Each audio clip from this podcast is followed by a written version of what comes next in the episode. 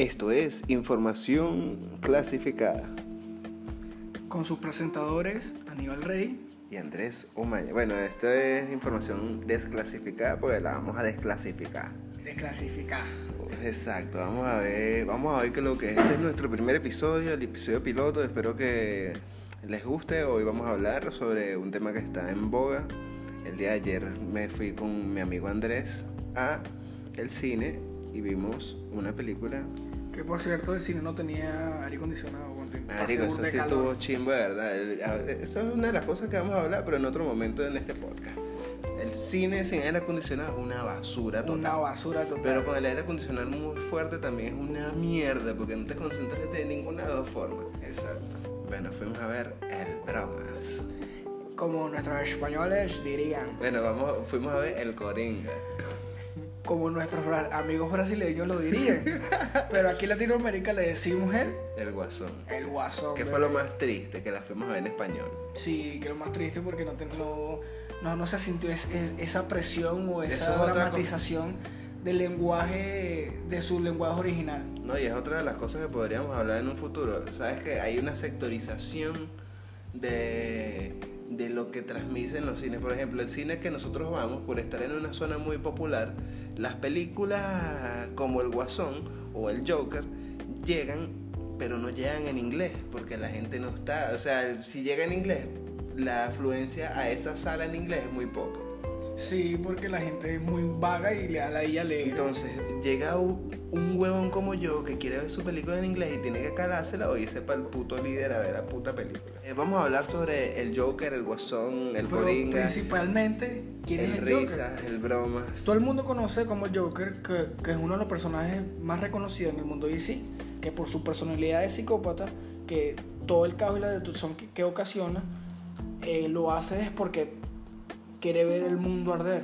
Una de las frases muy famosas de su película Dark Knight por el actor que lo interpreta, que es Heath Ledger. Bueno, por aquí te tengo una información que te la voy a leer rápidamente. Su nombre en español quiere decir el bromista, aunque también hace referencia al nombre de un naipe de baraja inglesa equivalente al comodín, el Joker.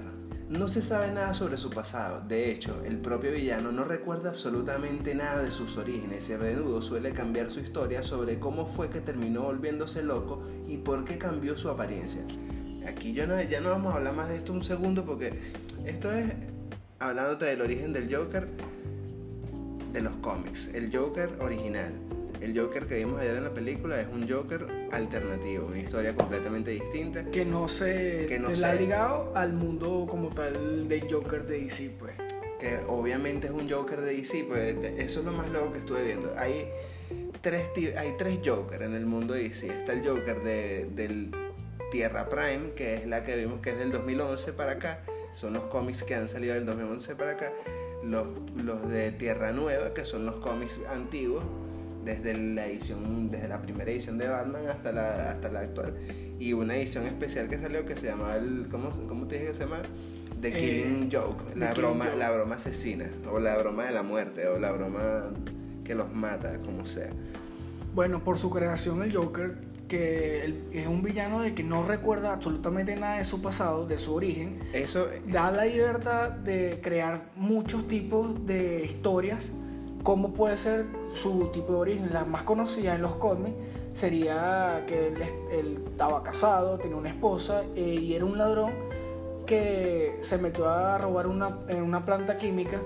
Eso, y después de muchos trabajos. El nombre del ladrón principalmente era Capucha Roja, en español. Roja. Pero le decían, era la banda del Red Hood Gang, como la banda de las Capuchas Rojas. En eso, la historia que muchas historias de DC explican que él cae en un pozo químico. Eso, que altera completamente su mentalidad y su aspecto físico. Y más que se ha alterado su mentalidad, en realidad es porque, según la historia, él tenía una esposa que estaba embarazada, la cual fue amenazada por unos criminales para los que él trabajaba con su banda de los Capuchas Rojas, y antes de hacer el golpe que iban a hacer, que era muy importante, a la esposa la matan. Eso es una de las versiones. A la esposa la matan, de los cómics. La llaman a él y dicen que su esposa está muerta y lo obligan igual a ir a hacer el trabajo. en el proceso de trabajo él cae en el químico, se vuelve loco y ya tiene como una base de que su esposa murió, su hijo sin haber nacido había muerto y él terminó como un psicópata de mente que quería era salir adelante en la sociedad. Pues bueno, ya saben la historia. Bueno, aquí es una alerta de spoiler, si no la has visto, pausa el video. Que bueno, vas a ver la película en el cine y después nos escuchas. En esta película de Joker es totalmente muy diferente, ya que el personaje Arthur Fleck tiene un trastorno que se llama incontinencia afectiva. Se trata de una alteración neurológica que causa tanto llanto como risa incontrolable, en general en los momentos menos oportunos. Uno de los principales síntomas de este trastorno es la reacción emocional exageradamente intensa. Una de las cosas que te quería comentar, la actuación de Joaquín Phoenix fue muy buena. De pana que fue muy obviamente buena. Esta ayuda, como te lo he comentado antes, esta ayuda mucho por lo que es toda la película. Pues toda la película en sí está hecha para enaltecer lo que es su actuación, para empatizar. Sí, la musicalización, la forma, las tomas, muchas de las cosas que... La película está muy bien hecha. Sí, la dirección fotográfica, la musicalización está muy buena porque en todo momento te atrapa de forma de drama, pues. Eso, es un drama muy profundo y lo más loco es que los dramas a mí no me gustan mucho verlos en el cine. Y es una película que te mantiene atrapado, porque también tiene sus altos y sus bajos. Llega un punto en el que tú dices, ¿qué está pasando? ¿No? Hasta se vuelve un poco incómodo, pero... Sí, algunas partes incómodas, no es para todo. Por el sufrimiento. La forma en cómo la actúa de verdad te hace sentir la incomodidad que puede estar pasando, por lo que puede estar pasando esa persona. Sí, porque él pasa por unos momentos muy críticos donde lo botan de su trabajo, donde él quiere ser un... Spoiler alert. Él lo botan de su trabajo. ¿Qué trabajo tiene? Él trabajaba como payaso. Una de las cosas es que él trabajaba como en una agencia de payasos. Yo no conozco muchas agencias de payasos, pero me imagino que existen esas compañías de payasos, gente. Él dentro de la agencia de payasos, uno de los contratos que tenía era ser como un payaso lanzacarteles. Me parece medio loco que... Bueno, una de las cosas que le sucede a este personaje fue que unos niños le robaron el cartel y después le cayeron a patadas y lo golpearon. Ese fue como el punto de quiebre, de uno de los puntos más importantes de quiebre del personaje. Pero por lo que significa después, por lo que todo el hecho de que él le haya ocurrido esa situación a él por perder el aviso. Le querían descontar porque aparte de que los niños le destruyeron el aviso en la cara, porque de paso le destruyeron el cartel. El jefe de la agencia donde él trabajaba... Hay mucha incomprensión en cuanto al personaje en sí, socialmente el personaje, y eso es una de las cosas que se ve, por las que yo digo, la película lo ayuda mucho. Siempre la situación, o sea, obviamente está escrito de esa forma y ese es lo que están buscando con el gancho, pero todas las situaciones son, o sea, eso a la persona que le pase es muy probable que capaz no termines como un asesino loco, como termina un asesino el Joker, psicópata. Pero sí que tengas un problema grave que en cualquier momento, si tú decides quitar la vida a alguien, puedes hacerlo. Este Arthur Fleck, pasa por muchas más ocasiones como esta. Además de donde, que tiene esta enfermedad. Aparte de la enfermedad, que también lo lleva a otras situaciones donde lo golpean, que de una cierta manera él se trata de defender. Prácticamente que abandonan a las personas con enfermedades mentales, pues. Es uno de los mensajes de la película constante. ¿Sabes qué me di cuenta? Que la lucha en realidad de él no es tanto contra las personas que lo abandonan, sino que es como una lucha de él por ver también dentro del personaje como su vida personal mejorada, ver a su madre mejor, tener una novia, tener varias cosas o como... las metas que cualquier persona normal podría quererse proponer y que él no puede tener simplemente porque tiene una limitación. Un trastorno mental. En muchas escenas simpaticé con el personaje, pues. O sea, da un poco de lástima lo que le ocurría al personaje a través de este largometraje. Es brutal la forma en como gustó como lo interpretó, como para haberla visto en español me sentí tan bien con todo lo que vi, incluso habiéndola visto en español. Yo sé que si lo hubiese visto en inglés capaz me siento mucho más, digo, verga, qué arrecho este tipo, pero así, con todo y que la vi en español, arrechísimo todo. Se salta de las historias normalmente, se debería originar el Joker, que es a través de estos pozos. Esta nueva historia plantea como una especie de realidad alterna. Como ya te lo dije anteriormente, existen tres tipos de realidades. El secreto mejor guardado de DC, y lo tengo aquí para el podcast para que la gente lo sepa. Hay un número en el que Batman se sienta, se llama en el Darkseid. Cuando Batman se sienta en la silla de Moebius, él le pregunta que quién es en realidad el Joker. Y la silla no le dice quién es el Joker, pero le muestra que en realidad existen tres Jokers. Dentro de todo este universo llega a los creadores de esta nueva historia a manejar un poco de teorías locas y también como que crear un personaje que se adaptará a todo esto que estamos viendo en esta película. Pues lo que hemos visto recientemente, hace poco iba a salir una película de Joker pero con Jared Leto. Exacto. De hecho salió Suicide Squad malísima, horrible, extremadamente mala, súper criticada, porque de hecho el Joker ya no era la risa famosa del Joker que se reía, sino que era que una mano tatuada y él se la ponía en la boca cada vez que iba a reírse. Qué vaina tan ridícula, horrible. A nivel cinematográfico de los personajes del Joker, este entra en uno de los tres favoritos, de abarcando hecho, del personaje que hizo Heath Ledger.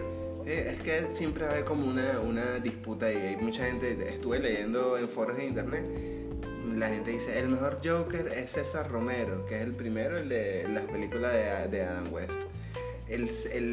También salen todos que el más importante ha sido Jack Nicholson, porque en la película de Jack Nicholson, que es la de Tim Burton, que es la de 1989, él se lleva el protagonismo de la película. En realidad toda la película se ve mucho más atractiva gracias a el papel que cumple Jack Nicholson dentro de la película, y eso es lo que lo hace tan importante. Sin embargo, esta película te muestra el lado humano de este personaje, y aparte entiendes por qué el Joker es el Joker, o sea, por qué hace lo que hace, y también le da sentido a la película de Dark Knight en la parte de que él pone una bomba en los dos barcos y hace que los presos o la gente de Ciudad Gótica elijan quién morir, o si no van a morir los dos. O sea, ya esta película te muestra de por qué él hace eso, estigmatizado así contra la sociedad, y porque no le importa el dinero, porque realmente es un psicópata.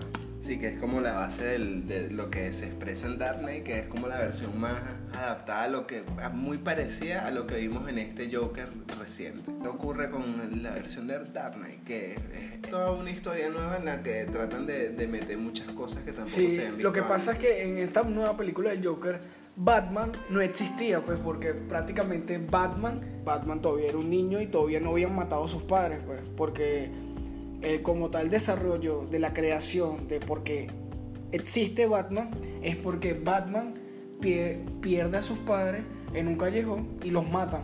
Eso es la historia que todo el mundo conoce, que es lo más loco, que todo el mundo sabe que Batman, pero aquí en esta película tratan de darte como un indicio de por qué ocurre eso.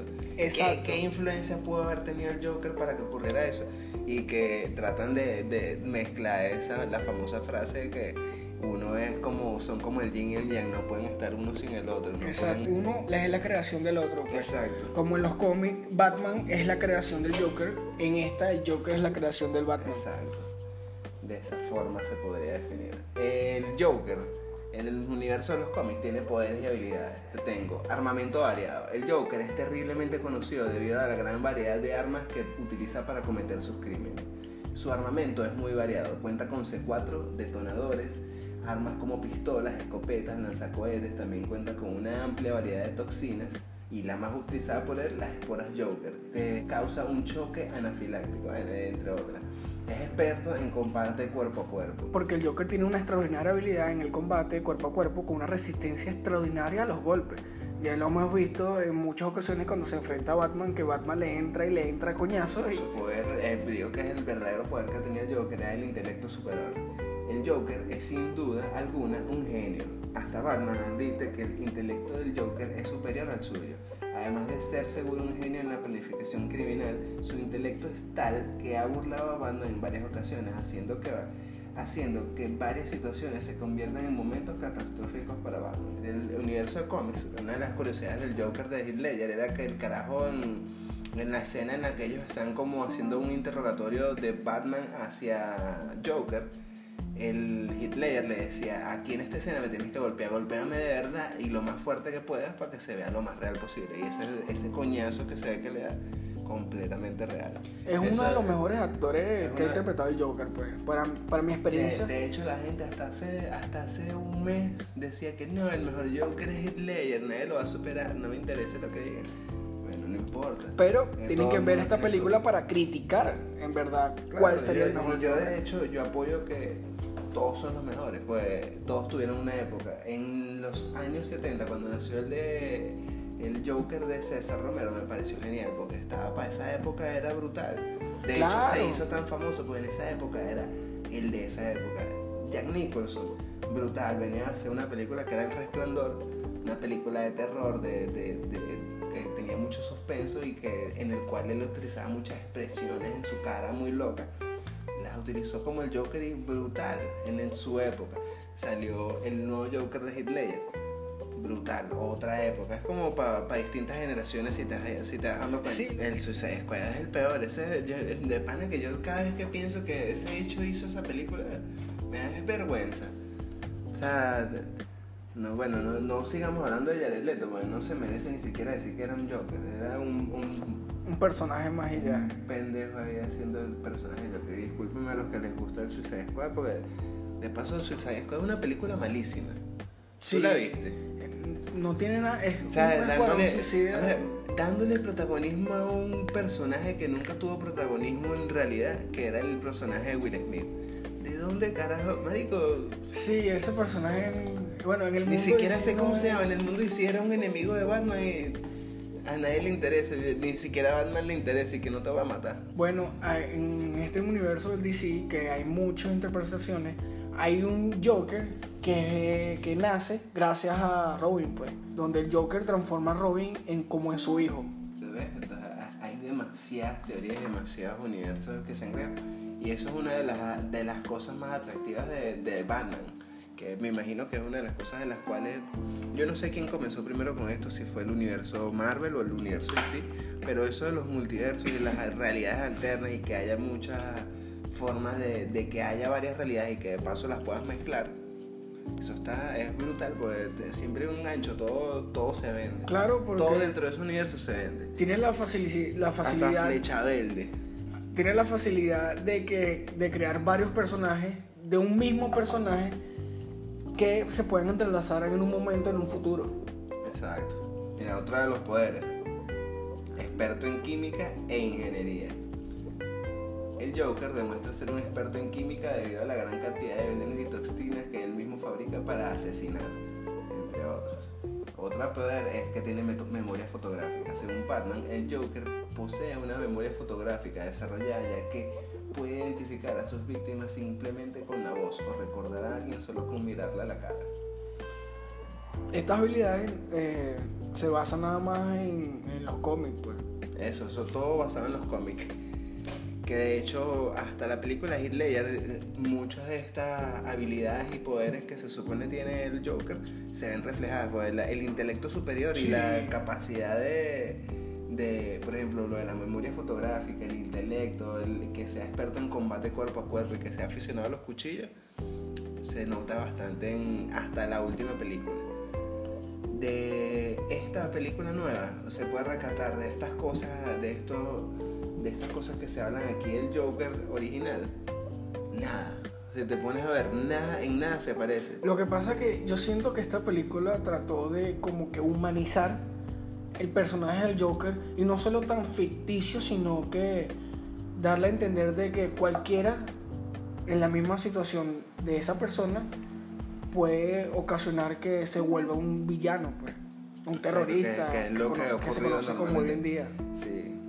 Bueno, ¿qué otra cosa te iba a comentar sobre...? Me estabas mencionando sobre alguna curiosidad sobre un químico que el Guasón hace que se llama Smilex. Ah, claro, eso es otra de las cosas. Lo que pasa es que también como se han hecho tantas películas y hay tantas cosas, por ejemplo, Tim Burton en una de sus películas, que es La fábrica de chocolates, dentro de esa película, la fábrica donde trabaja el papá de Charlie, él trabaja como en una fábrica de dentríficos, donde lo botan. Esa fábrica de dentríficos crea un dentrífico que se llama Smilex, y es el mismo químico que utilizaba o que se suponía había creado el Guasón en la película de Tim Burton para hacer que las personas murieran con una sonrisa en la cara. Qué loco, imagínate que mueras con una sonrisa en la cara. Sí. Firma el Joker. Firma el Joker, tal cual. ¿Qué más te puedo decir? Bueno, el Joker es un personaje muy... O sea, a través de la historia se ha vuelto muy controversial. Y que no hay un Joker mejor ni uno peor. Son simplemente Jokers de época. Si te pones a ver, la última vez que salió una película del Joker fue hace casi más de 10 años o 10 años. Que fue cuando salió Dark Knight. Y ya pasó ha pasado tanto tiempo. Pero sin contar la de Suicide Squad. No, eso no lo cuentes, ya te lo dije. Suicide Squad no existió ni debería existir. Eso debe ser... De hecho, la película de Batman vs Superman me da un poquito de vergüenza, ¿no? Ni siquiera voy a hablar de eso. Sigamos. Pero en el mundo como tal de todos los Guasón existentes, este para mí es el mejor, es el único sí, que está bien elaborado. Es muy bien elaborado porque... Con el que más congenio de todos, hasta soy pana del Guasón, ¿vale? Claro, porque o sea, en verdad todo el mundo merece todo lo que le pasó a él, pues. Porque literalmente lo trataron. Tuvo muchas situaciones donde la sociedad lo trató como una basura, donde amigos, donde supuestamente eran amigos, lo delataron y básicamente lo extorsionaron, lo querían extorsionar. Lo que puede ser, bueno, hay muchas situaciones dentro de la película que te vuelven loco. Yo aquí todavía estamos hablando, tenemos la película fresca, puede haber pasado que si un día nada más es que la vimos. Y estamos haciendo este podcast para ustedes o para nuestras personas. Pero realmente el punto de quiebre de la película es cuando él descubre que su padre... Él no tiene ningún padre. O que su padre supuestamente era... No digas nada de eso, deja que la gente... ¡Pip! Exacto. Bueno, el punto de inflexión de la película está en que si tú no la vas a ver al cine, la puedes ver por internet. Existen numerosas páginas de streaming. Bueno, otra cosa que te puedo decir, te puedo hablar curiosidades de los otros Batman. Sabes que César Romero tenía un bigote y se lo pintaba de blanco. De los otros Batman, estamos hablando del Guasón. De los otros Guasones, tú sabes de lo que estamos hablando. Estamos haciendo un podcast, hermano. La gente sabe de lo que estamos hablando. Bueno, no, mentira, yo te entiendo. Ya llevamos 28 minutos, esto ya está por terminar. Y bueno, tenía aquí otros datos curiosos que sabemos que es un genio, de que el Joker casi nunca muere, que Heath Ledger fue una interpretación genial, la enfermedad de Arthur Fleck. Y bueno, todos estos síntomas que ocasionó que el Guasón o este personaje que es Arthur Fleck se convirtiera en el Guasón. Eso, te tengo unos datos curiosos sobre la película para terminar, o sea, unos datos rápidos así para que los escuchen. El director de la película, Todd Phillips, presenta a un personaje mucho más mundano y atormentado por su entorno hostil, que no tiene nada que ver con el Cod ni el Caballero de la Noche. Es Dark Knight. Exacto. Pocas veces en la historieta se ha mencionado el nombre real del payaso, el cual responde al apelativo de Jack Napier, pero en la cinta del amante de Harley Quinn se llama Arthur Fleck. Esto en homenaje a Ben Affleck, según aseguró el productor Kevin Smith. Y el nombre de Jack Napier también era un homenaje a Jack Nicholson y a el actor Alan Knight, que era el que interpretaba a Alfred en las primeras, en las de Alan Knight, en las de ¿cómo se llama? Alan West. A diferencia de los relatos originales, este Joker no es un ladrón cualquiera y no termina en el fondo de una pileta llena de químicos, en donde su cuerpo se blanquea, su cabello se hace verde y su rostro se disfigura con la boca larga y roja, que simula una sonrisa permanente. Aquí el cómico descubre que su rostro, con el maquillaje clásico de un payaso de circo, pero pero corre con la pintura en los ojos y en la boca para obtener una imagen siniestra. La cita hace unos pequeños homenajes a las películas clásicas de terror como It, Eso y El Exorcista. Eso. Y bueno, esto hace que la cinta sea mucho más interesante, y hay que recordar que en distintas ocasiones en las historietas, así como también en el cine, el villano no asesina al hombre murciélago, por lo que asegura que en el mundo, porque asegura que el mundo no sería tan divertido, y por eso cree que harán esto por toda la eternidad, ya que uno es la mitad del otro. Y bueno, después de que veas la película te darás cuenta de que en realidad en cada película donde salga el Joker, el complemento es la mitad total de lo que es Batman, de lo que sería o lo que puede hacer Batman o Bruce Wayne. Ahí se la dejamos. Esto fue todo por hoy. Bueno, hoy hablamos solo de un tema. Espero que les haya gustado. Son 30 minutos de información clasificada. Y bueno, que ¿quieres pegar un grito raro ahí para terminar esto? Para que la gente que escuchó hasta el final escuche un grito raro. ¿Ves más? Lánzate una rima loca ahí para que la gente lo escuche, Andrés. ¿Qué? Una rima loca que empecé a improvisar. Sabes que vi al Joker y yo lo voy a rapear. El bicho está demente y no lo puede comparar, porque esta es la película que me gusta más. ¡Ey! Yo no sé qué carajo ocurre, pero si llegaste a ti y lo escuchaste, deja tus comentarios, dale me gusta y no sé, lo que se te dé la puta gana, compártelo con la gente, coño tu madre.